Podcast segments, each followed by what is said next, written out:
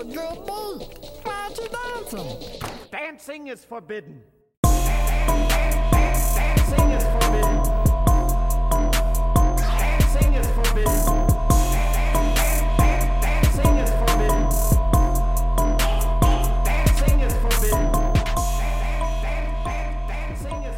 Yoo-hoo, running crew, welcome to Dancing is Forbidden, an Aqua Teen Hunger Force exploration. I am Ronnie, and on this podcast, I am watching through and talking about every Aqua Teen episode, one episode at a time. And the episode we are watching through and talking about this week is Season 3, Episode 6, Little Brittle. Oh, yeah! Uh, come on in, my Negro! Come on over here and give Little Brittle some props! Little Brittle premiering September 5th, 2004. And this is one that I didn't really see that much. I never saw this one on TV.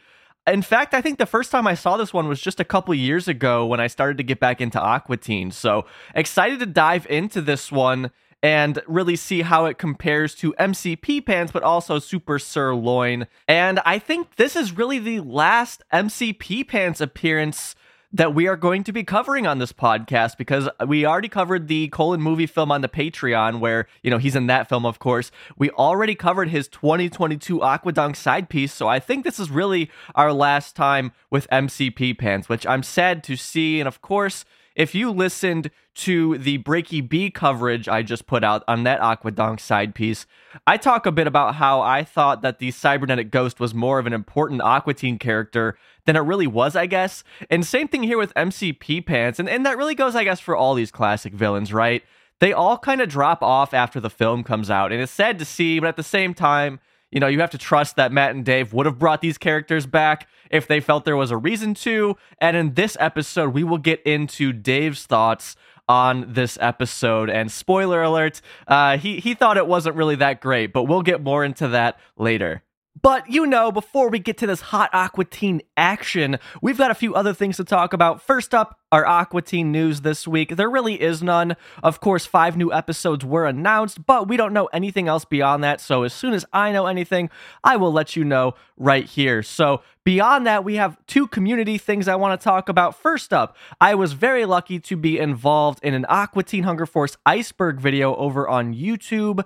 If you're unfamiliar with the concept of these videos, basically you start off with kind of common knowledge at the top of the iceberg and then you work your way down to the more obscure facts. So the guy who put it together, Zero Omens, he already did one of these icebergs uh, maybe around a year ago.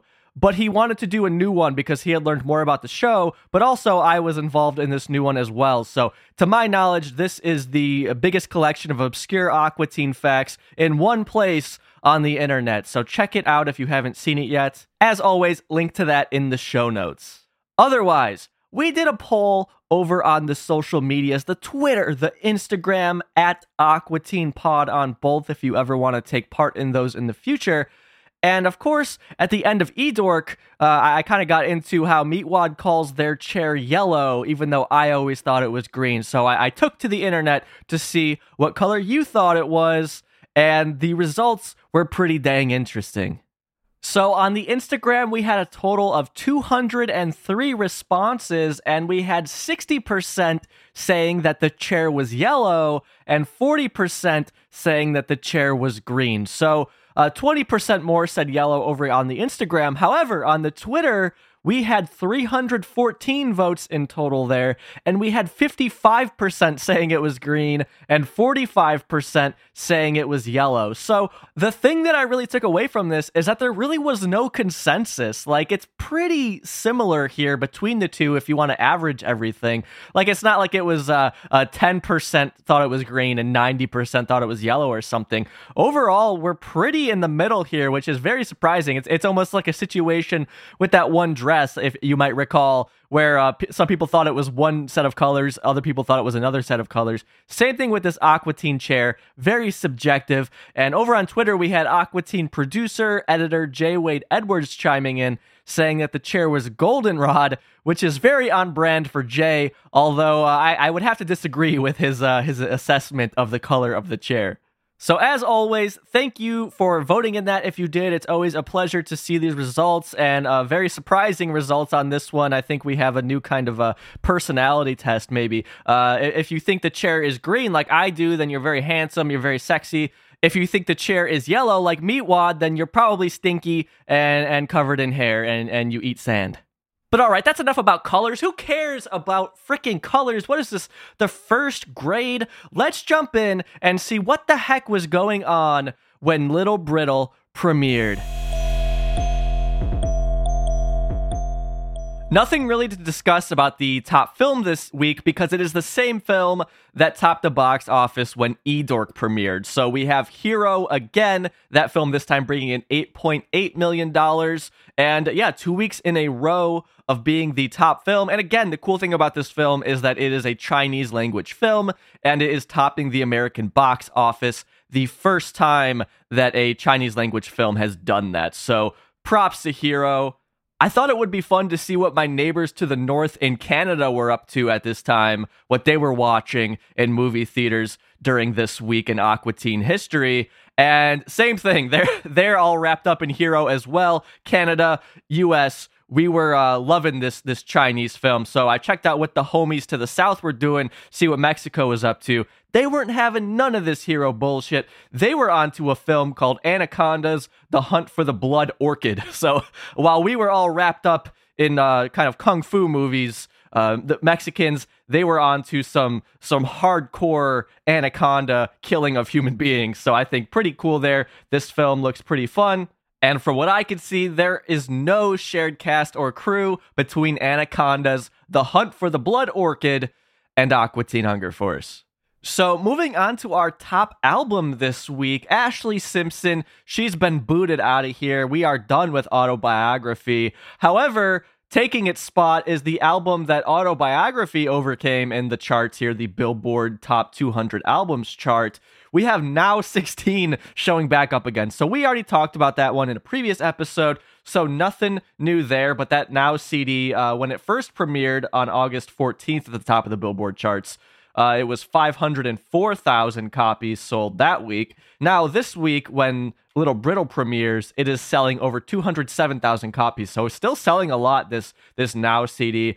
And just, you know, a relic of the past. I mean, I know that they're still making these, but who's buying them? I mean, because of streaming, it's just absolutely not necessary to obviously even really buy music to begin with let alone these compilation CDs. I mean, maybe if you want it on vinyl for some bizarre reason, but I don't even know if they print these in vinyl. They probably do.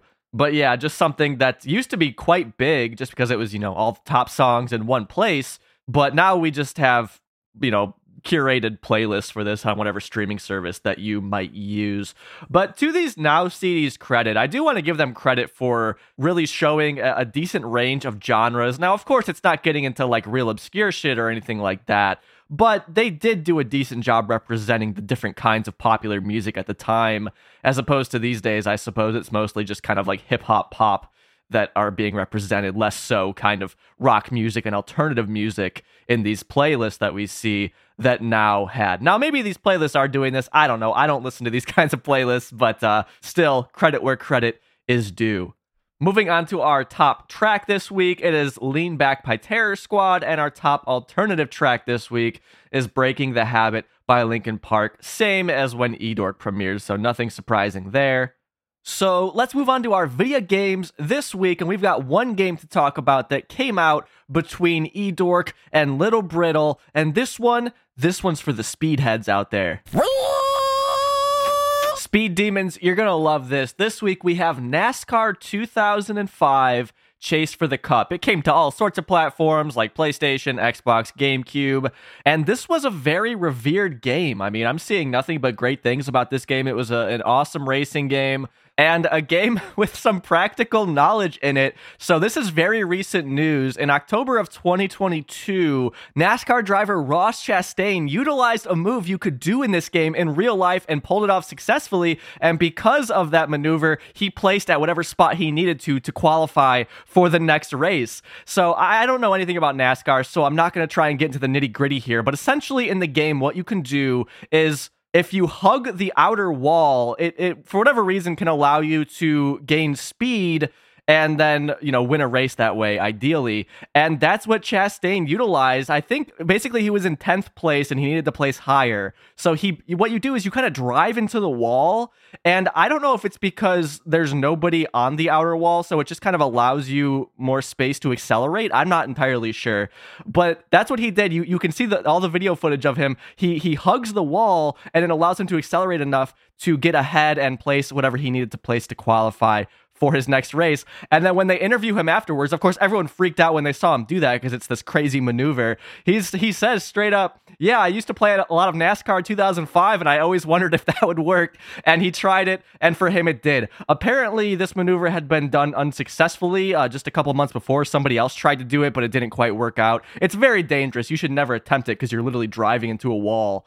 But uh, Chastain, he did it, and it's cool to see that uh, you know sometimes video games they can have some real world application even for the pros. So reading some of the YouTube comments on this game, it's just as always filled with a lot of love for this game. I mean, it, it truly was one of the best driving games of the year, and just has a, a phenomenal scores all around. There's also somebody five years ago, as of this recording, saying, "Wow, half these drivers don't even race anymore." it's like yeah, no shit. That was like 15 years ago when you made that comment. What do you what do you think that people are just going to stay in the sport forever? But yes, uh, a very well regarded racing game, NASCAR 2005, Chase for the Cup. If you're a speed demon, you were probably playing it.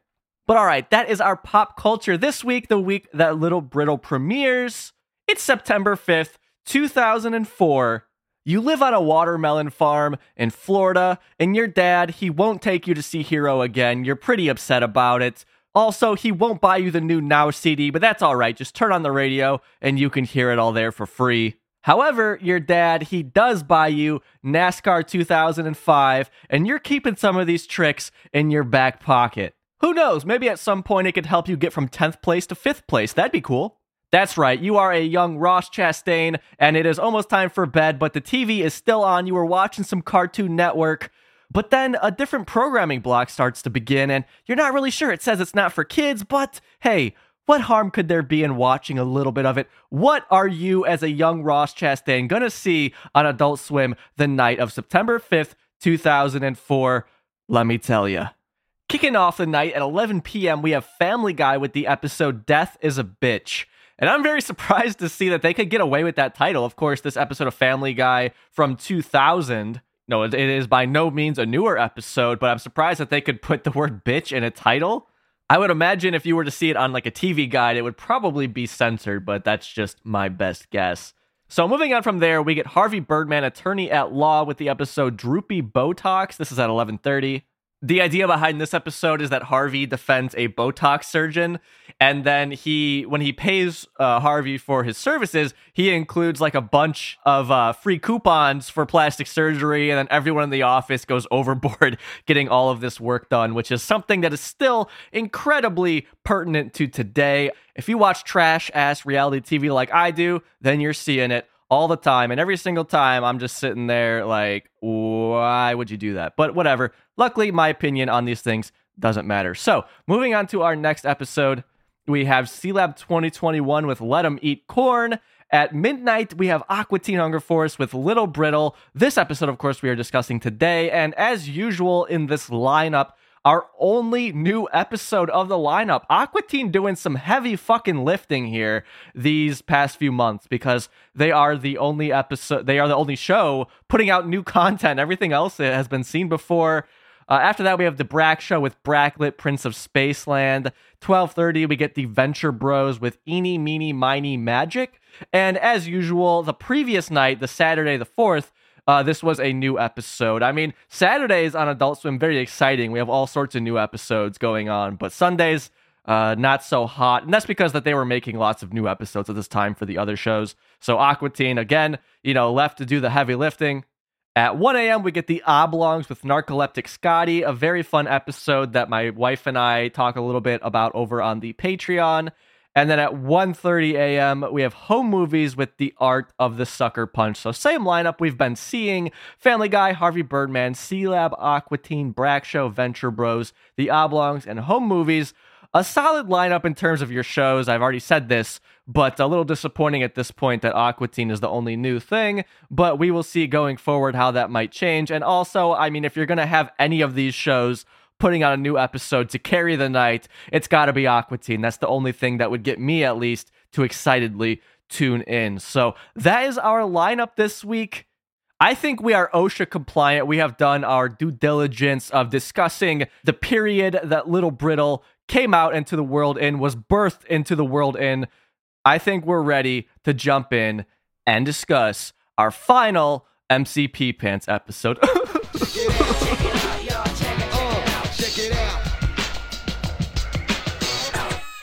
Dancing is Forbidden is brought to you by the Moonmasters over at patreon.com slash dancing is forbidden, kicking in $1, $5, even $10 a month to keep this silly old podcast chugging along. I want to thank all Moonmasters, past and present, for supporting this show and allowing me to bring it to where it is today from upgrading the microphone to buying a new mansion that I live in to buying even a Ferrari that I drive as fast as I possibly can. None of that would happen if it weren't for any of you supporting this podcast. In fact, most of that never happened at all. Signing on at the $5 duffel bag of cash tier this week, we have James, loud and proud, standing at the mountaintop a sword in one hand and a slightly larger sword in the other hand, yelling his love for Aqua Teen Hunger Force and Dancing is Forbidden. James, thank you so much for signing on. Always, like I've said many times, a real treat to get these emails that somebody else signed up for the Patreon. And of course, it really helps out. These Ferrari bills are not cheap. But what does James get for kicking into my Ferrari bill? Well, he's getting an ass load of exclusive episodes over at the Patreon. We're covering Baffler Meal, we're covering Colon movie film for theaters, we're covering other adult swim shows, we're covering ourselves in chocolate, we're covering Aqua Teen DVD specials, all sorts of absolute bananas batshit shenanigans going on at the Patreon. James, thanks for signing up. I don't know much about you outside of your name and your email address, but guess what? I can already tell that you're pretty cool, and also I can tell you have two large swords, one that is slightly larger than the other. Coming up next, Aqua Teen Hunger Force. Little Brittle premiering September 5th, 2004 with a TV 14V rating for violence. And there's really only one part of this entire episode that I think that that is referring to, which is when uh, MCP Pants gets like bitten by a vampire. Otherwise, there's not a whole lot of violence or really anything that's that bad in this episode. So we'll see once we dive into it. But I feel like that's a bit extreme. Uh, based on other things that we've seen in Aqua Teen to give this one a violence rating for that. But, anyways, this episode, of course, featuring MC Chris returning as MCP Pants here called Little Brittle. That's his his new name that he is releasing music as.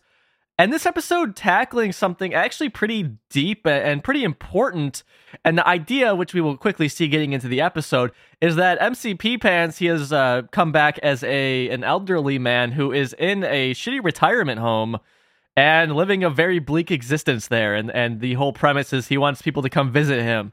And uh, you know we'll talk more about this uh, as we get into the episode. But a pretty serious and heavy topic for Aqua Teen, and uh, I guess we'll find out how they deal with it. Of course, we've already talked about MC Chris. If you haven't heard the previous MCP Pants appearance episodes, check those out. Uh, you probably have, but obviously we talk more about him there, so I'm not going to repeat stuff here. And then also, if you haven't, I interviewed MC Chris, and that is on this podcast feed as well. And we'll probably have him back on the podcast to discuss his his career more in depth too. So if you're listening from the future, maybe that's already out. Also, if you're listening from the future, I apologize for all the pollution. I understand there's probably polar bears everywhere eating people. Um, that was partially my fault, I guess, with some of the pollutants that I put into the atmosphere. But if you could do me a favor, please deposit some bitcoins into my assisted living account because I'll probably desperately need it. So, jumping into this one, it opens the way that we are very familiar with with MCP Pants episodes, and that is we get an establishing shot on the house. Their front door is open for some reason. We get an establishing shot on the house. It is daytime. We then cut into Meatwad's room where we are greeted with a new poster on Meatwad's wall of Little Brittle and the Seabag. This is in some tricked out golden font here. And Seabag standing for colostomy bag, a topic that I absolutely do not know how to make funny and entertaining. A very serious medical procedure. But it is funny that this is being included in in uh, uh, little little Brittle's new name. I like that he's including that here. But otherwise, we see Little Brittle, the form that MCP Pants has taken this time around, and that is of an old man, and that's really it. He's he's an old man sitting in a wheelchair. He's got the shower cap on, the yellow eyes, and the diaper. He's also wearing an oxygen mask, which is connected to an oxygen tank. So the oxygen tank and the wheelchair, they're both looking good, okay? The wheelchair, it's made of gold. It's got some pink fuzzy material on it, and same thing with the oxygen tank. And I know you're dying to know. You're like, there's got to be some diamonds on that, right? Of course there's diamonds. Don't even ask. Don't even waste my time with that question. Of course, Little Brittle's rocking some diamonds on his gear. Now look, getting old isn't super fabulous, but Little Brittle, I think he's doing it right. And this is definitely what we should all aspire to when we reach this ripe old age here. Underneath the character, we see Please Come Visit Me Dog, uh, written in a silver font. And underneath that, it says In Stores Now, and then Sugar Bear Records, which is the record label that MCP Pants releases everything on. And this is one of those Aqua Teen lore points where it's like, what is Sugar Bear Records? Who runs it? Uh, what other kind of music is on it? Who knows? We'll probably never know, but it's fun to think about. After that, Frylock comes in the room. He hears that that Meatwad is listening to what is clearly MCP pants, and they're just gonna jump straight in. It gets kind of meta in, in this episode, particularly. They will reference the the previous times that MCP pants was involved. Let's check it out. Please come visit me, dog. Well, back in 1912, I could kick your ass. I did the tango and the foxtrot before it got banned. There was ragtime and jazz before the ever was rap. Now I'm trapped with the colostomy bag in my pants. Oh, I Oh no. Oh, yeah. Oh hell no. Hell yeah. We are not doing this again. No way. Yeah, well, This is MCP pants, isn't it? Isn't it? No. Okay, fine. Sirloin, right? no, Okay, well, who is it then? yes. Where are my eyes looking? Will you just tell me who he is? Because I'm not going to look at your poster. This here is Little Brittle and the Sea Bag, and he's kicking it. Elderly school. See? Yeah, I see him. See? Yeah, I see him, okay? And this is MCP pants. He's come back again. I mean, look at the shower cap. Look at the yellow eyes. Look at the diaper. It's the same guy. No, he's incompetent at being continent. He raps about that on side two. Bowel trouble, y'all. Stool several. Soft and loose. Soft and loose. You gotta give me the juice. The money muse. All right, all right, whatever. And that goes on forever. All right, all right, fine. what kind of crazy, dumbass, world dominating plan does he have hidden in his lyrics this time, huh? No, man, nothing. Just listen to this. So off the bat, Frylock knows what's going on. I'm so glad they're opening the episode this way. I would fucking freak out if it was another episode where Frylock's like, "Oh, who is this again?" Like he wasn't super sirloin. They're just cutting to the chase here. Some good physical comedy with Meatwad kind of glancing over at the poster, and he's like, "Guess who it is?" Because he wants Frylock to check out his new poster. But Frylock won't even do that. He wants Meatwad to explain it. I'm sure we've all been there where somebody just had to quickly look at something to figure things out, but they won't do it. They want you to tell them all about it, and that's what Meatwad does. This episode, of course, very dependent upon having seen these previous episodes, not just in the in the bit that we've heard, but going forward, they will address that again. So interesting for them to make this decision for a show that typically aired out of order. You know, in cable television, this wasn't super popular at the time. I mean, really, it wasn't until streaming that things became hyper serialized like they are now because they know that people can see the episodes in the correct order. But at the same time, if you're watching this, you've probably seen the other MCP Pants episodes because of, of how often they would be replayed on Adult Swim, but also the DVDs were kind of coming out at this time as well. So I, I guess Matt and Dave could be pretty confident in in playing it this way as opposed to Super Sirloin, where they kind of had to make it a standalone episode, but also with callbacks to the previous one. This one, again, totally reliant on the previous MCP Pants episodes. In fact, I'd be really interested to hear if anybody has seen this one who hadn't seen a previous MCP Pants episode. I really wonder how this would play out. I mean, of course, I wouldn't expect it to be as good as it is, but I'd really love to hear that perspective. So, we are greeted with a new song here called Please Come Visit Me, Dog. And this one, unlike For the Shorties and I Want Candy, this this song has never been released on its own. So there is no full version of this one. You can't hear an extended cut of this one. And in fact, this song, it is obviously played in the episode. I mean, you heard it, but it is not like that heavily featured in the episode. For example, like how I Want Candy was.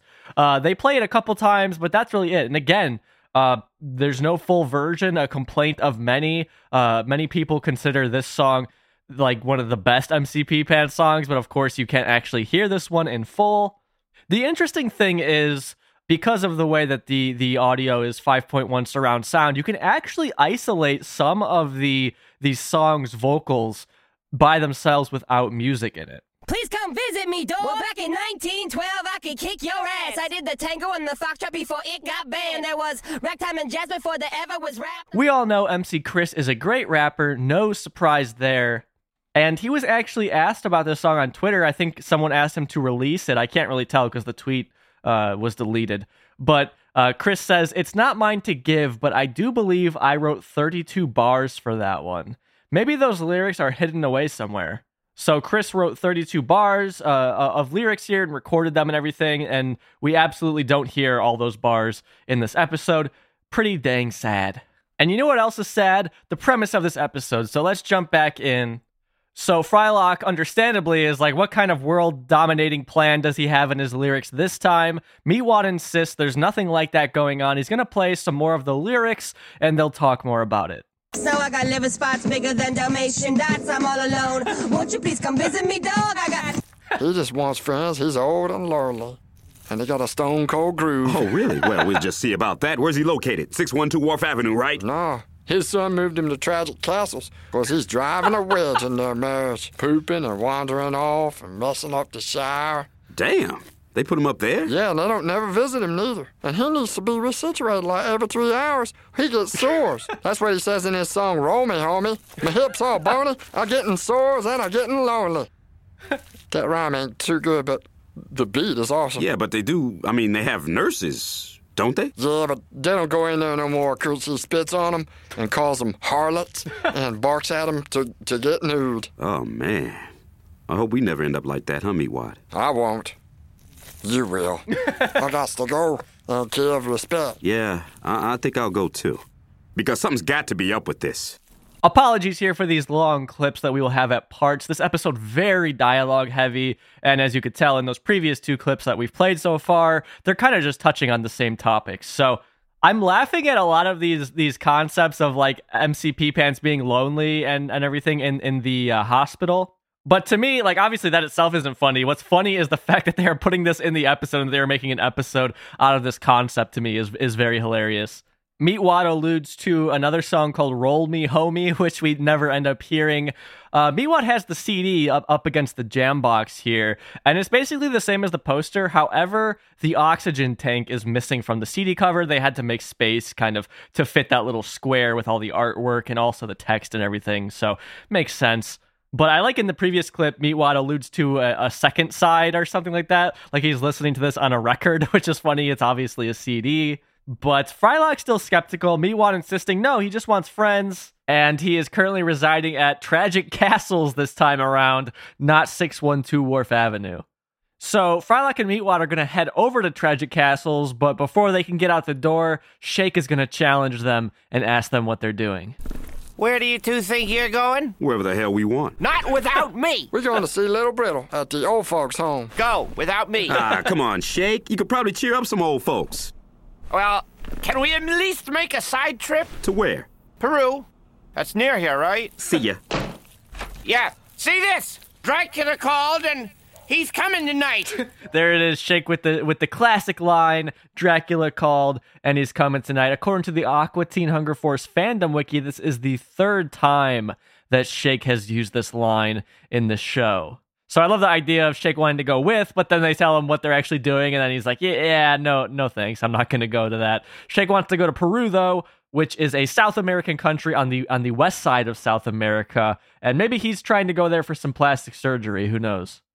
It's funny, of course, to see Shake in the green chair, and uh, when we saw him, he was actually reclining in it, which I feel like might be the first time we've seen that this chair can actually recline. I don't recall seeing anybody else reclining in it previously, but uh, regardless, the point I'm trying to make is it's funny because when the episode began and we got an establishing shot of the Aqua Teens house, you could see right into their house and there was nobody sitting in the chair. But at this point, Shake was in it. But I guess it's possible that he could have been doing something else. Maybe he was pissing in the hallway and then sat back down to watch TV. As we all do, of course. I mean, I've pissed in the hallway three times while working on this podcast episode, so I shouldn't really be judging Shake.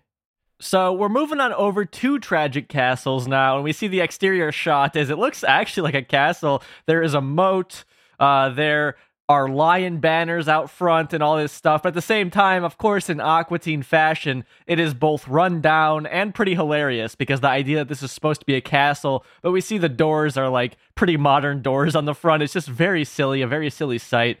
But to to touch on how run down it is in the moat there's like a, a wine bottle of sorts the, the building is just all dingy looking the moat has like algae and stuff growing in it. We see some other beer cans uh, probably some dead animals and things like that.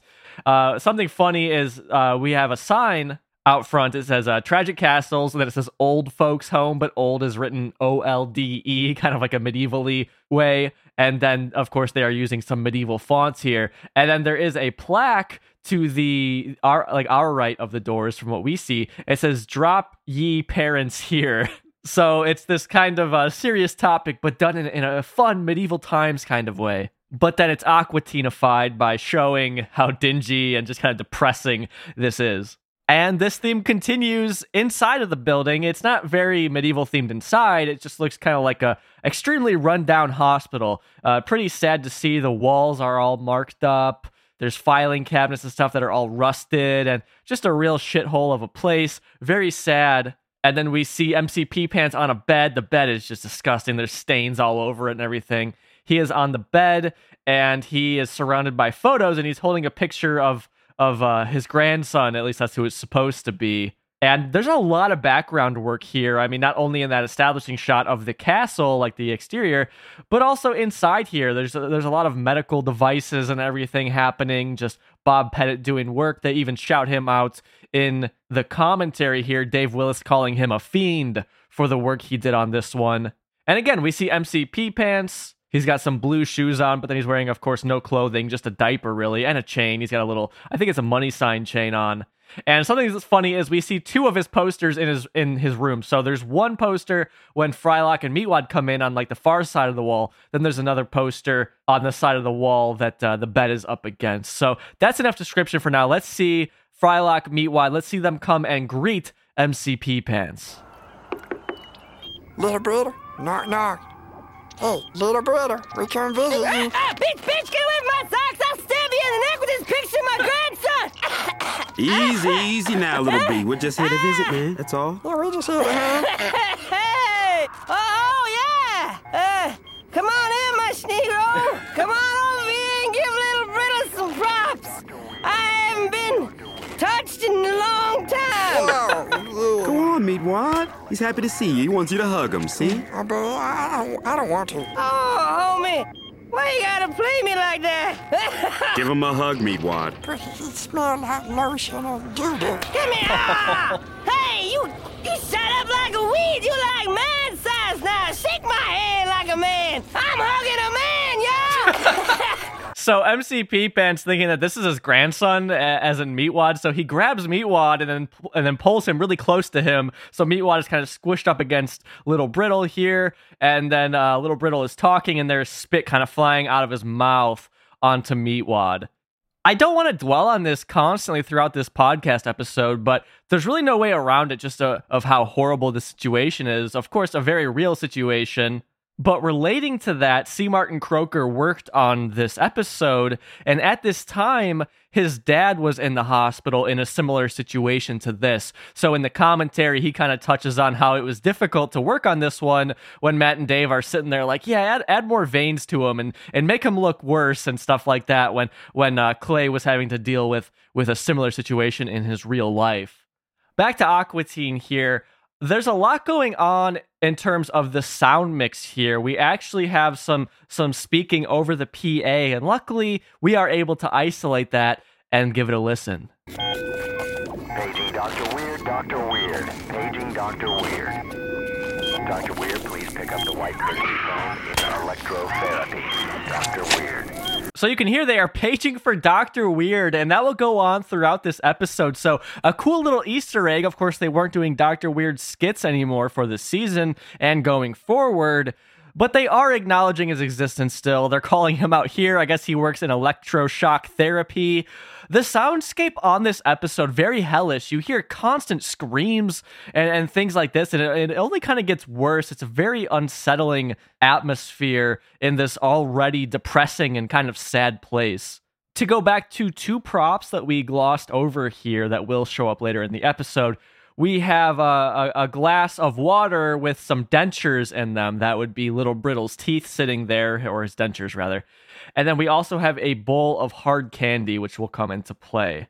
Visually, in our next clip now, we heard the call to electroshock therapy. Uh, the lights will kind of start to dim throughout Little Brittle's room. So, really cool. They're kind of um, building up some sto- some backstory line in this episode. But in the commentary, Dave is, is is speaking about this, and he says that they really just tried to sweeten it up because Dave felt that this episode was was a little boring here, a little slow, and uh, we'll get more into that later in this podcast episode. But that will be going on. And as for uh, what will be happening in the next clip, it's just kind of uh, pretty circular this episode. It's just again Frylock kind of asking like, "Oh, what are you doing? Why are we here?" kind of thing. what brings y'all down to the assisted living hizzy? That's funny you should ask, because uh, that's what I'm wondering. What do you have up your sleeve this time? Oh no! Oh no, you did not! No one asked me that when I was fighting for your freedom in WW2. Look, okay, I'm sorry, all right? I'm a veteran. I just remember the last few times we had run ins with you.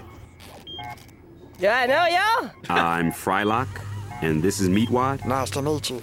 For the third time. Oh yeah, you were the I don't, yeah you you you would have got it.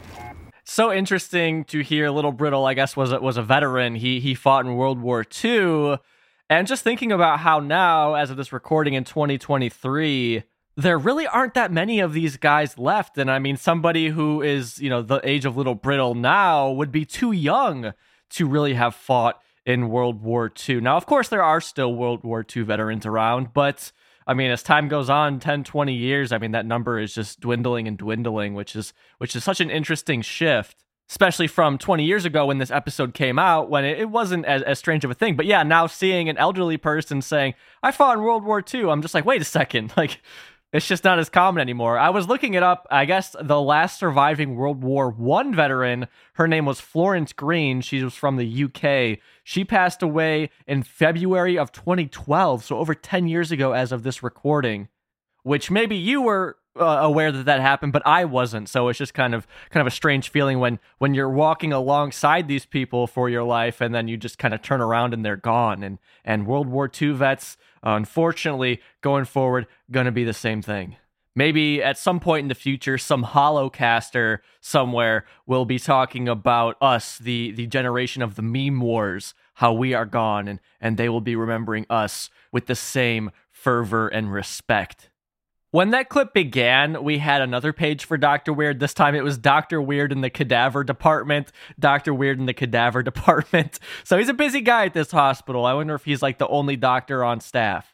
Jumping back in here, MC Pee Pants won't remember Meatwad and Frylock. So Frylock's to pull a bunch of photographs out of his box and then kind of go through and explain previous MC Pee Pants episodes to Little Brittle, and he won't remember any of this. At a certain point, though, we will see two uh, kind of interesting photographs because normally the slides that Frylock will show, they just kind of are like stills from the episode. But uh, we will see a picture of Frylock from the cubing when he has the S&M mask on, so you'll hear him react to accidentally showing that photo. And then we will also see a picture of the Aqua Teens with Super Sirloin in like in his cow form, and they will be at the bar from Super Trivia, which of course we never saw. So this just kind of showing us that in the Aqua Teen world, things happen that we don't necessarily see. So there there are events taking place off camera.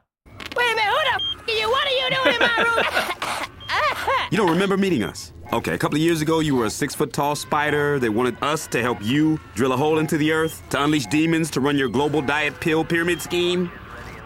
what? All right, what about this one? A year later, you were a cow. They tried to get us to bring all our garbage to you so you could use flies to evaporate the walls of a bank so you could get the money and. Uh, so you could get the money to rent patio furniture that you hadn't paid for yet. And this is us at dinner right before we sent you to the slaughterhouse. Remember that? Well, those are good ideas. So you don't remember any of this? Nope. Okay, okay. Satan has brought you back as an old man to do something. Now what is it? Boy, you crazy. Sit down a spell. You won't get busy with some hard candy? No, thank you. Oh, yeah. I want candy, bubblegum and taffy. Remember that little brittle?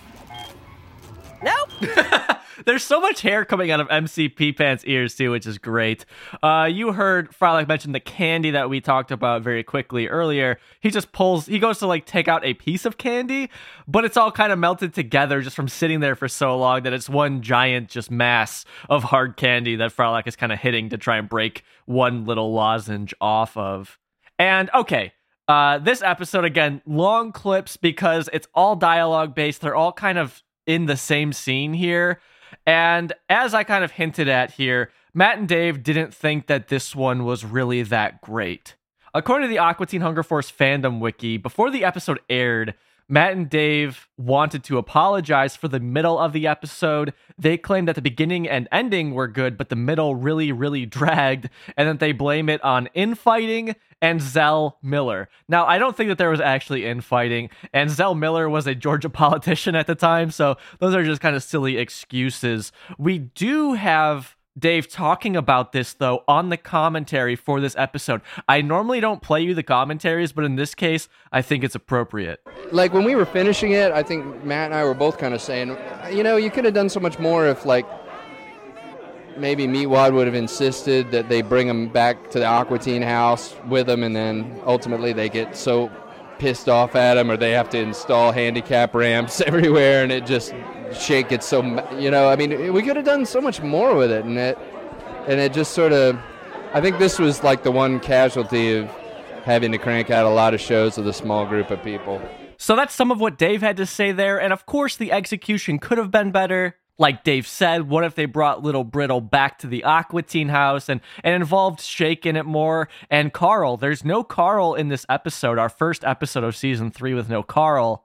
And there's very little Shake. It's mostly just Frylock and Meatwad visiting Little Brittle.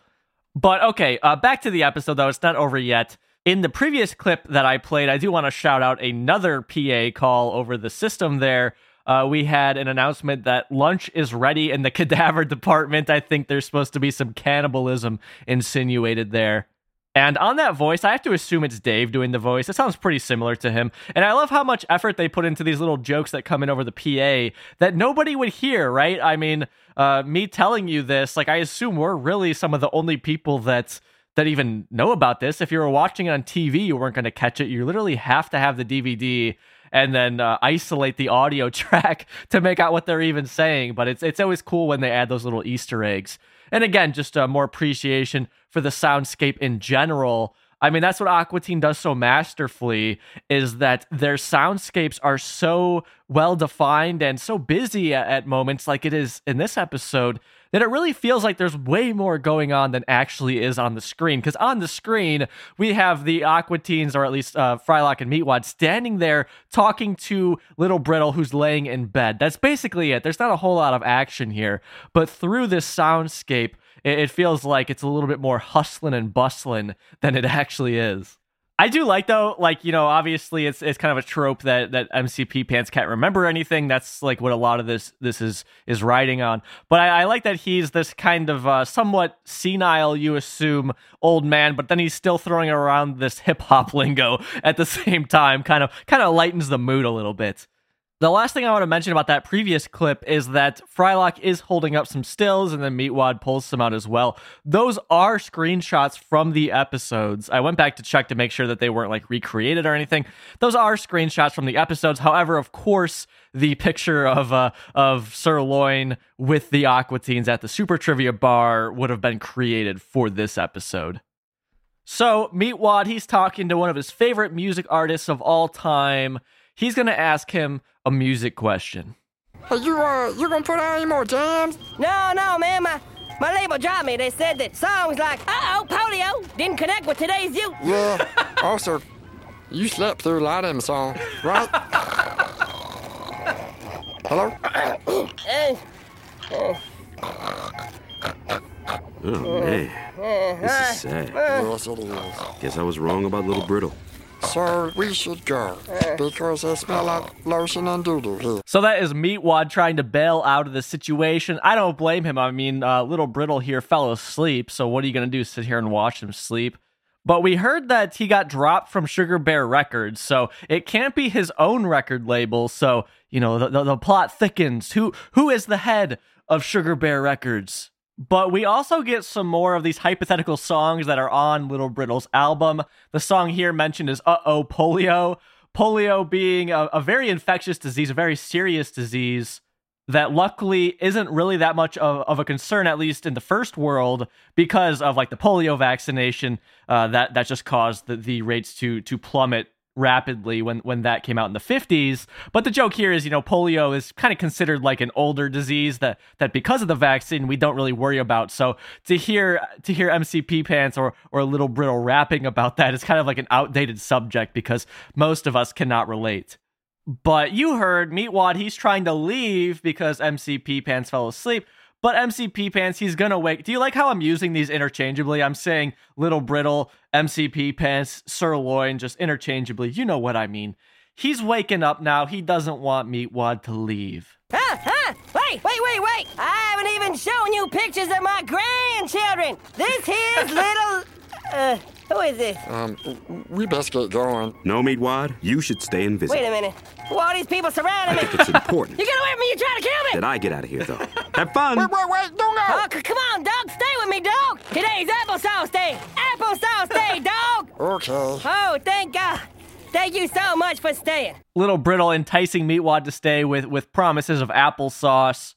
But you heard MC Pee Pants kind of freaking out there, and that was because he's laying on the bed, like I mentioned at the beginning when they when they first came into the room. He's surrounded by pictures of his loved ones, but he's he starts to have like a some sort of hallucination or or PTSD attack or something where he's like, "Who are all these people surrounding me?" All all this stuff. But we see uh, a picture here of like his granddaughter, and it looks like like Bob Pettit just traced somebody uh, for this image, and and this being a really rare time in the show where we see other human beings being depicted. And I should clarify, I don't know for a fact if if Bob Pettit made these drawings or, or these uh, paintings that MC Pee Pants is holding up, but they definitely are are of a different art style. And again, I just get the feeling that somebody traced over some kids and called it a day. I love the way that Frylock just ditches Meatwad here. Like, all right, you stay here, hang out with Little Brittle. I'm gonna leave. And then so Frylock leaves the room, and then Little Brittle, he's gonna grab Meatwad and hold him very close yet again and tell him some very important information. Now look here. You make sure they don't steal my wristwatch. They in my mind. But you, you ain't got a wristwatch. The wristwatch is in my mind. I had to hide it there. You understand? I- I'll try to. I feel like it was a common trope around this time to have uh, the idea that there's somebody at a retirement home and the nurses are stealing their stuff. Now, surely this has happened. It probably still happens, but I feel like I saw this in television a lot back in the aughts, not so much anymore. Uh, and I'm kind of curious as to why. But uh, we have Matt and Dave kind of taking it a step further here and making this character just actually insane in how he's dealing with this, which which uh, allows allows us to kind of get some chuckles out instead of just being depressed by it all.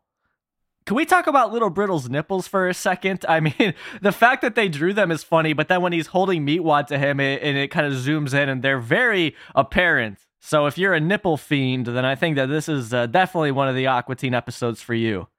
So they build up some tension in that last scene. We're now going to time cut forward, and we are at the Aqua Teen's house. And Frylock is in his bedroom working on the computer, and Shake is to come in, and his his mouth is just all messy. You can see he was eating some sort of sweet treat because he's got pink frosting all around his mouth, as well as some sprinkles in there. And he's to make up some some bogus story about how uh, the cupcakes that Frylock made were force fed to Shake, and he is in danger if Frylock doesn't leave the room, leaving the computer unattended. Frylock won't care though, and then eventually he'll whip out even more cupcakes, and, and Shake will be shocked that there were still some left.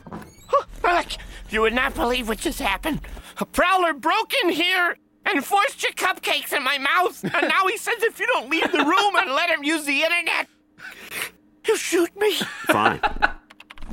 He has a gun, you know. Well, you said he'd shoot you, so I did figure it was a gun. Frylock, I am completely serious here. You had more cupcakes? Oh, you think I could just leave things I want out by you? Well, I leave stuff around you and I don't cry. Last Tuesday, you said from your own mouth that I left a mess. Uh, we'll cut back to that. Uh, I really love the way that they're using Shake here. I love how uh, you know we had that kind of tense moment that build up, and then they release it here with some comedic relief from Shake of him pretending to be sad, like, oh, I'm so I'm in danger. He's just acting here, and then you find out that he's just faking all of it. The idea is he just wants Frylock to leave so that he can use the computer. Frylock doesn't give a shit. He's not falling for it. And then yeah, uh, Shake, like I said previously, was a little upset that there were more cupcakes left. And Frylock is smart. I mean, when you live with other people, you have to make these kinds of decisions of like, all right, if I leave this delicious thing out, uh, it might not be here when I come back. So Frylock, he's keeping the rest of the cupcakes in his room. However, it's so incredibly kind. Apparently, he did leave some out. I assume for Meatwad and Shake to have. So he did leave some out for them. So you know, Frylock, he's he's not completely stingy with these cupcakes. But now we're going to cut to the hallway where, where uh, Meatwad will be rolling by, and Frylock will summon him into the room. The cupcakes were actually for Little Brittle. So, very kind of Frylock to make these for Little Brittle. And also, uh, Shake at, at some point will go over to Frylock's computer because Frylock is no longer on the computer. And he'll start doing whatever it is that he needed to do on the computer. Because remember, he was trying to get Frylock to leave the room so that he could use the computer. And that was for you, and you threw it out. Oh, Meatwad! Our friendship is over. Yeah, yeah, whatever. Look, don't forget to bring these cupcakes to Little Brittle, okay? He don't like cupcakes too much because he says that the government made him too hard to chew intentionally. and uh, he says that he's too crazy to go on much longer this way. You're friends with an old person? Yes. I cut everyone off at 40. After that, you dead meat. That's why I'm the master. Shake. What? I don't see you lining up to see old people. Well, that's only because it smelled awful. I mean, I would go if the people were younger and didn't reek of fluids. I mean, Oh, but I should go. Meatwad, it's very important that someone goes. Someone without a nose. And that's you, so go ahead. Oh, okay. Yeah, that makes sense, I guess. So Frylock giving Meatwad a little push in the right direction, although Meatwad not carrying the cupcakes. The, remember, the entire time Shake has cupcake uh, residue all over his face here. Meatwad not bringing the cupcakes says Little Brittle doesn't like them. He says that they're the government makes them too hard to chew. Which, first of all, you know that that stereotype of old people blaming everything on the government. That's not really an old people stereotype anymore. Now, I think there's lots of people of all ages that that like to uh, pull from that excuse. But it's just funny because I feel like cupcakes are uh, some of the easiest things to chew. They're usually pretty pretty light, pretty fluffy, pretty easy to dig into to clarify these cupcakes that Frylock made, they are just a white cupcake, the kind of uh, traditional, you know, no, it's not chocolate, it's the other one. That's the kind that Frylock made with pink frosting on it. Seems good to me.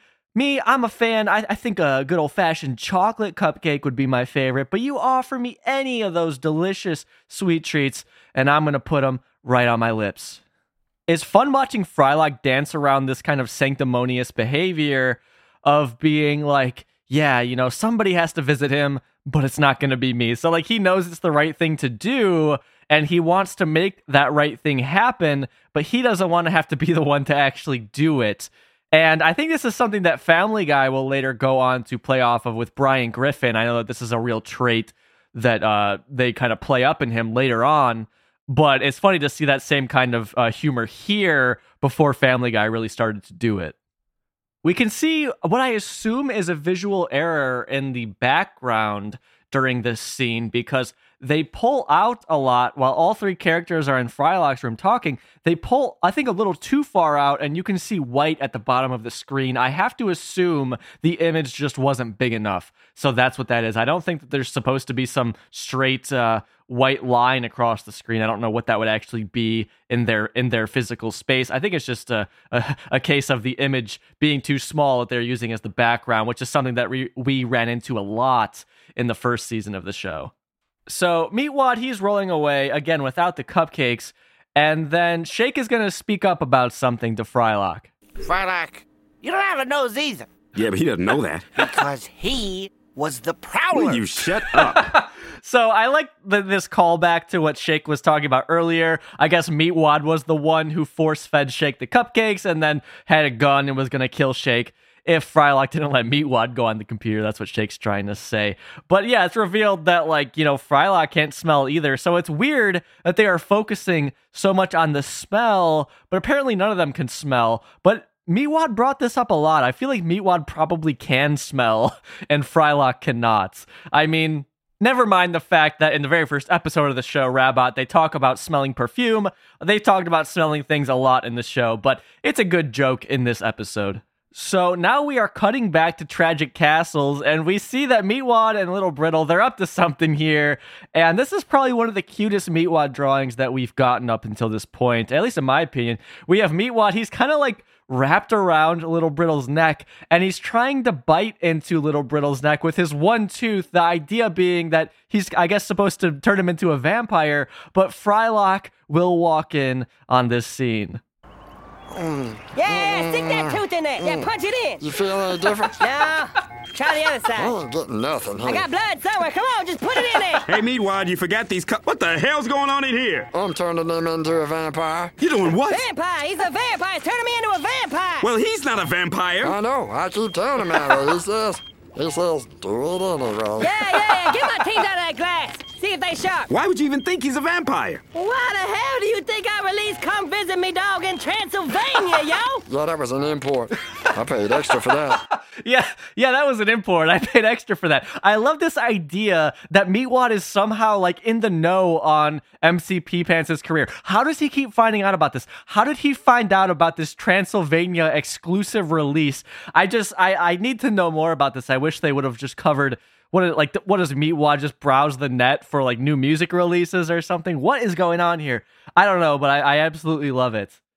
I've definitely bought some imports, paid extra for those imports. I mean, if you're a fan of Japanese music, then you know all about that life. I remember I bought a uh, a, a vinyl record of an album by the band The Pillows. I've talked about them a lot on this podcast. One of my favorite bands, they're a Japanese band. I bought their vinyl uh, from their record label, and like I paid for it, and they contacted me like, hey we need more money uh, for shipping or something like that. Like it was very strange the whole uh, the whole process of doing that but i've been in meatwad's shoes and i hope since he got the import i hope he got like a bonus track on there.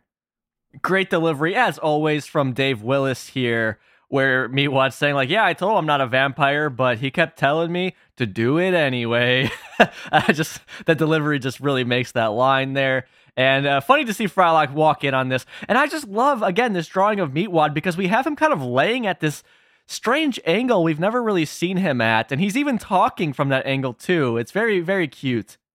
We saw Little Brittle telling Meatwad to grab like his dentures and see if they're sharp now, see if they've turned into vampire teeth. In our next clip here, Meatwad will put the dentures in his mouth, so he'll just have these like you know realistic human teeth uh, on his face, which is really funny. But of course, turns out there was a plan after all, and this wasn't really like a world dominating plan. It was more of a personal plan for MC Pee Pants. He released this in Transylvania. It was to get a vampire to come and bite him and turn him into a vampire. See, I released it in Transylvania so vampires would come and visit me and I could get them to bite into my neck and then I could become immortal. Why the hell do you think I made myself look so sexy on the cover? See, I knew it. I knew some bull was up with you. I knew it. Look, yo, Brittle needs to live forever. Otherwise, I go down to hell and Satan send me back here something worse. He's got all these ideas. He don't tell me none of them. Why don't you just become a Christian? Yeah, that way when you die, you go to heaven. Away from bad old Satan. Well, can I do that? I mean, are they cool with vampires? Because I got to feast on blood. That's how I roll. Look, you can't be both. Either become one or the other, and the other, which is a vampire, is impossible. Well, then I guess I'm a Christian. Oh, yeah, bringing in the sheaves, y'all. Who knew I had it in me? I did. Now kill me, quick. We're not gonna kill you. The moral thing to do is to let you die naturally, alone, in a pile of your own filth. Look, it's easy. Just build a time machine, go back into prehistoric times with a satellite tracking device and a laser gun, blow up the comet, save all the dinosaurs so they don't die out, create fossil fuels, so ain't no energy to feed my food too. Or we could just pull this plug right here. Yeah, yeah, yeah, yeah, do that. So, uh, a lot of things kind of going on here. First thing I want to mention is I, I do appreciate the animations on Little Brittle. He is moving his arms a lot when he talks. He's doing these kind of like hip hop poses in a way, but it's funny seeing this this old, almost naked man doing it. But yeah, Brittle reveals that he wants to be immortal because he hates dying and going to hell because Satan punishes him so much when he is in hell. And then they convince him, oh, just become a Christian, then you'll go to heaven. So MCP fans like that idea. So he's like, all right, I'll become a Christian, then you can kill me and I'll go to heaven, not hell. And Frylock says, no, we won't kill you. We'll, we'll let you die naturally, alone and in your own filth, which is like so horrible and, and really opens up that whole ethics debate of assisted suicide. Like, really, what is worse? I can't imagine much of a point of living if if you're lacking these these basic fundamental human rights like if you don't have any dignity and like you know no mobility and you're in pain and things like that it's like well what's the point of still being alive? Uh, they should just put him out of his misery here but uh, MC Pee Pants, he has some sort of crazy scheme to get around that. But then Meatwad, we see Meatwad uh, roll up the bed. So he basically goes up like uh, over a hundred degree angle to get up there. It's very, very crazy. We typically don't see any of these characters traversing terrain that is not just flat. We have seen it from time to time, but this is an extreme case where he goes up almost completely vertically up the bed, really just showing the power of Meatwad and also the brains because he's like we can just pull these plugs and that would put mc pee pants out of his misery. I mean Frylock said they wouldn't kill him but in this case uh, i think it might be okay although uh, the pee pants hasn't done anything i think to convert to christianity. Now i'm not an expert on this but i feel like you probably have to do a little bit more than just say on your deathbed okay i'm not christian and that's it. But before anything can happen now we're going to start to get a conclusion to this episode a nice wrap up on on the scheme that we just learned about and we're gonna cut to the door and then a, a casket will basically fly into the room it's like spinning the entire time as well it's, it's gonna come in we can see it's clearly a 3d asset which is funny since it's a 2d show this 3d flying casket comes in it opens up and there is a vampire inside Little Brittle. No way. Do, do I know you? Oh my gosh, I so love your record. You're so cool. What record? Uh, we better go meet Wad before someone smells you. Okay, seeing this scene now, I guess I understand the violence rating because of uh there's blood squirting everywhere. But yeah, this is a very stereotypical looking vampire. Comes in and he just starts biting MC Pee pants, and MC Pee pants are you know little brittle whatever. He he's like, "What record?" Because the vampire's like, "Oh, I love your record," uh, and he instantly just starts biting little brittle there. So so Frylock and Meatwad bail as you heard. Voicing the vampire, I have to assume that is Dave Willis. Now, this is an issue for me with Space Kataz being in every single one of these openings, is that Matt Maiellaro alongside Andy Merrill and Mike Schatz, they are all three are credited on every single season three episode. So uh, that's what makes me wonder, like maybe is it Matt? But I, I don't see Matt doing this. I really do think it's Dave doing that vampire voice which, if it is, would be his second time uh, reprising a vampire voice. If you recall back to Bus of the Undead when they go to Memphis to see Dracula's grave. It's very funny, though, to see this vampire character kind of fangirling out, though. He seems very excited to meet Little Brittle.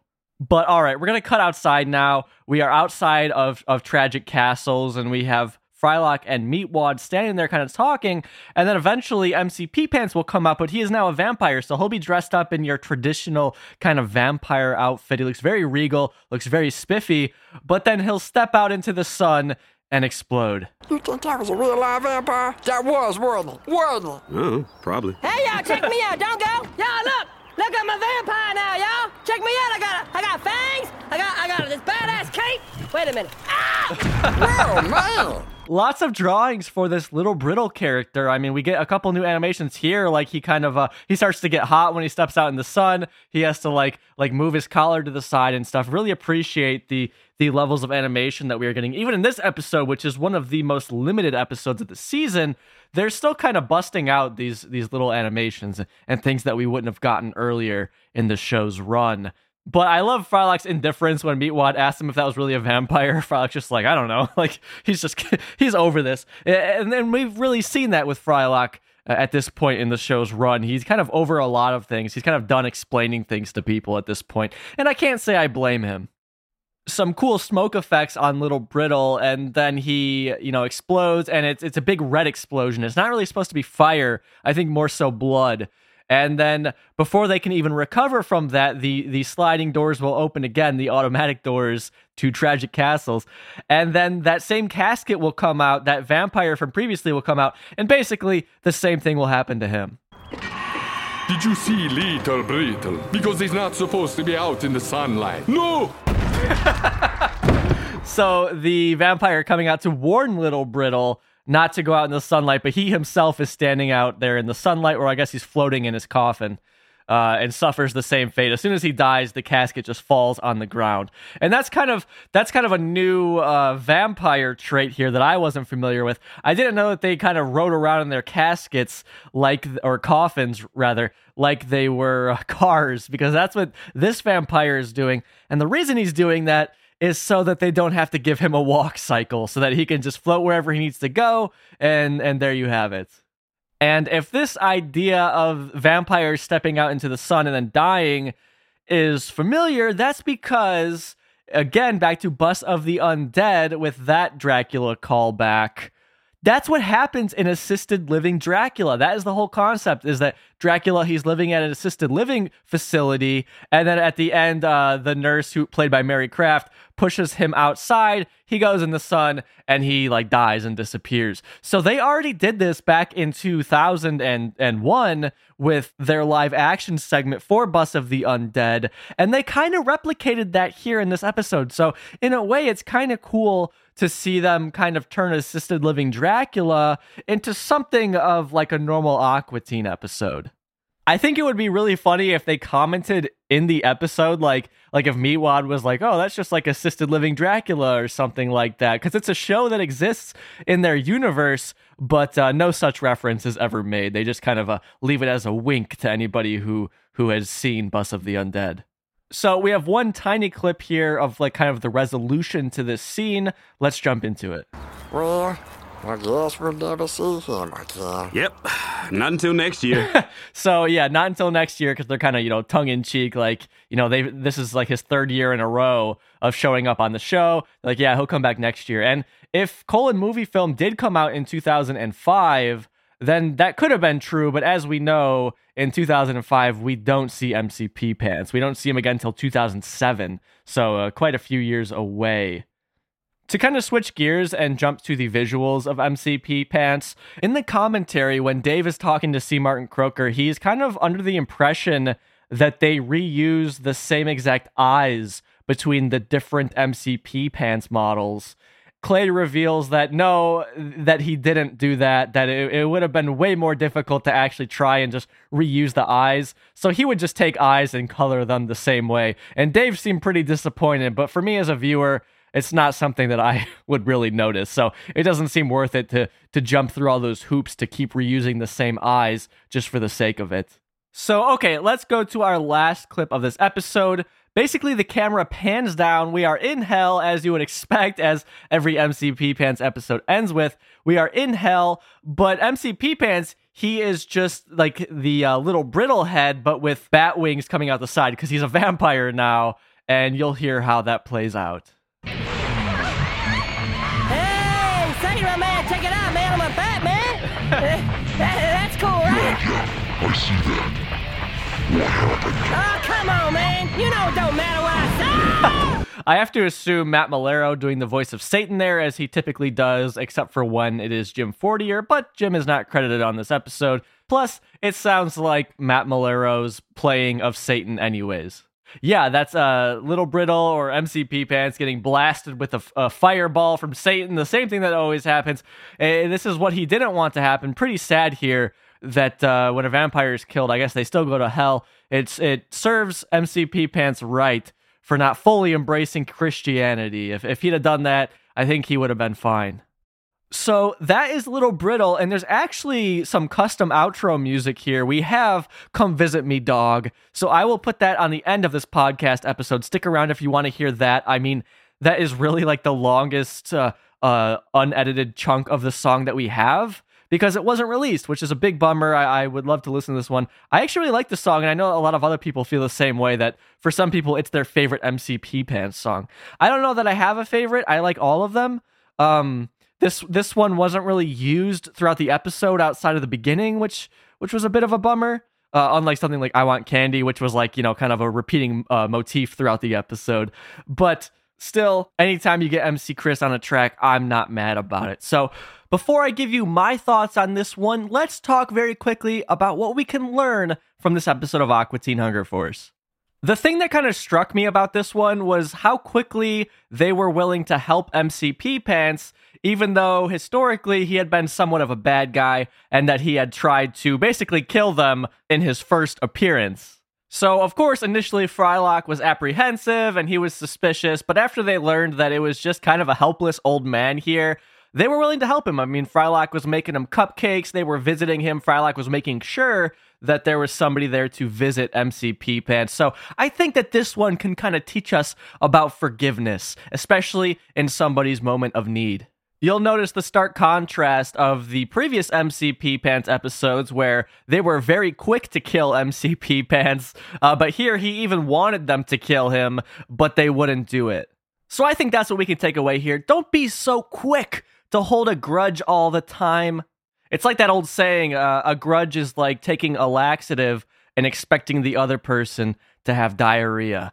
So, moving on, normally I would give you the thoughts that were had the night this episode came out from the Toon Zone forum from 2004, but that website is still down. They are working on it. It will be back up, but there is no uh, suggested release date or anything of when it might be back. So, this is the last time I will mention this until it is actually back. So, we will get back to the discussion over on the Toon Zone forum when the episode actually came out. But until then, we can go more into Dave's thoughts about this episode. Basically, in the commentary, he says, uh, "This is a part that I did not play for you." That that Matt and Dave uh, they started off liking the episode a lot, but ended up not liking it that much. Dave actually thought that this was the weakest episode of the season, and he felt that they went to the MC Pee pants well one too many times. And for me, this is absolutely not my least favorite from the season. I mean, if you heard my Unremarkable Voyage episode, you know that's my least favorite. I only gave it a 1.5 out of 5. And while Little Brittle isn't perfect, it's not the best MC Pee Pants episode. I think that easily so goes to the first MC Pee Pants appearance. I did like that they were doing something new here. I like that they were tackling a serious subject, but in a satirical way, a way that didn't feel as heavy as it potentially could have. The idea here, I think, really was solid. Again, as to what Dave was saying when I was playing you some of his audio, yeah, it would have been great if they if they took Little Brittle home and then you you had Shake getting pissed off that they had to you know accommodate him. That could have been a fun time, and I would have I would have preferred that I think to this episode. But the episode we got was not bad, I don't think. Uh, yes, the middle did drag. Yes, there was a lot of just long dialogue scenes, which we run into in Aqua Teen once in a while. Really, I think the the main perpetrator here is the middle section, which really would be their first time meeting Little Brittle. That whole scene goes on for a while and maybe could have been spiced up a bit but for what it was like i was still laughing i was still enjoying it. I do agree that the you know with dave in that the like the beginning and the end i think are good. I like the beginning it's fun seeing frylock just shut down. Nope we're not doing this again. Uh, this is mc pee pants. And then the end we get that payoff because in typical Aqua Teen fashion, we are led to believe that there is no ulterior motive that MC Pee pants here. He just he just wants someone to come visit him, but you find out that he released this CD only in Transylvania. He wanted to get bit by a vampire. However, it is a little bit of like an interesting twist in that he doesn't have like world domination plans. It was just personal. He just didn't want to have to go back to hell and get tortured by Satan. And you can't really blame him for that we do get that fun kind of uh, you know one after another of, of of little brittle and the vampire dying and of course the obvious throwback and little wink to us aqua teen fans of assisted living dracula. I appreciated that. I, f- I felt it was a good way to wrap up the episode that late in the episode. We did get some shake. I like the way that they use shake here. It, it didn't feel unnecessary to have him in. Of course no carl but they make up for that with the aquadonk side piece with just carl and mc pee pants The idea to me of Meatwad importing a CD from Transylvania is just the funniest thing. And it, again, it opens up so many questions. Overall, like ultimately, the important thing here is I found myself laughing at this one way more than I was expecting to. I think it's a great time. I love these. I guess you could just call it a fan servicey episode, uh, but I love just the continuity here, which is something we don't normally get really, and and the fact that the continuity was so heavy between the previous MC Pee Pants episodes, literally showing us pictures from those episodes, is kind of cool, and that's something that Aqua Teen really does a lot. So. Not the best MC Pee Pants episode, but I actually don't think the worst. I appreciate this one more than Super Sirloin that it's just like a, on a completely different path even if it's not as as music heavy it's still fun i think i gotta give this one four bowls of hard candy out of five same rating actually that i gave super sirloin i feel like the pacing on super sirloin was probably better but i like the idea more here and and both are just funny episodes and good times and yeah, for me, I, I can overlook the issues with this one for the things that it gets right. Plus, you got MC Chris, MC Pee Pants. There's not a whole lot to complain about. So that is it for me this week. I can't believe we are done with MC Pee Pants content. Pretty sad, but who knows what the future brings. Aqua Teen, they're making five more episodes. Who knows what can happen? Maybe we'll have some more. So thanks for hanging out with me. Of course, thank you for talking teens with me. If you want to support the show, lots of ways to do so. Patreon is the best way. Link to that in the show notes. Thank you to everybody who has signed up there. It really, really helps out a lot. Otherwise, just sharing the show really does help. Uh, telling another Aqua Teen fan about the show. You can also use some some uh, affiliate links in the show notes if you want to buy Plantasm, for example. Uh, you can pick it up at no extra cost to you. A few bucks gets kicked back to the podcast when you do that. So all sorts of ways. I always appreciate it. In the meantime, thank you again, James, for signing on to the Patreon. And let me shout out our number one in the Hood G tier patrons. We've got Sean, Ian, Captain Buford, Brian, Robinson, and Jason. I'll import your album from Transylvania any day of the week. I, I heard that Ian he is he's heading to Japan. He's picking up some very rare and very precious Aqua Teen hentai for me. So I really look forward to that. He's he's on a very important mission. Thank you, Ian. Enjoy your time there. Maybe you'll listen to this on the plane. I don't know. Until then, I'll see all you next week. Keep it cool. Take it easy. Bye bye.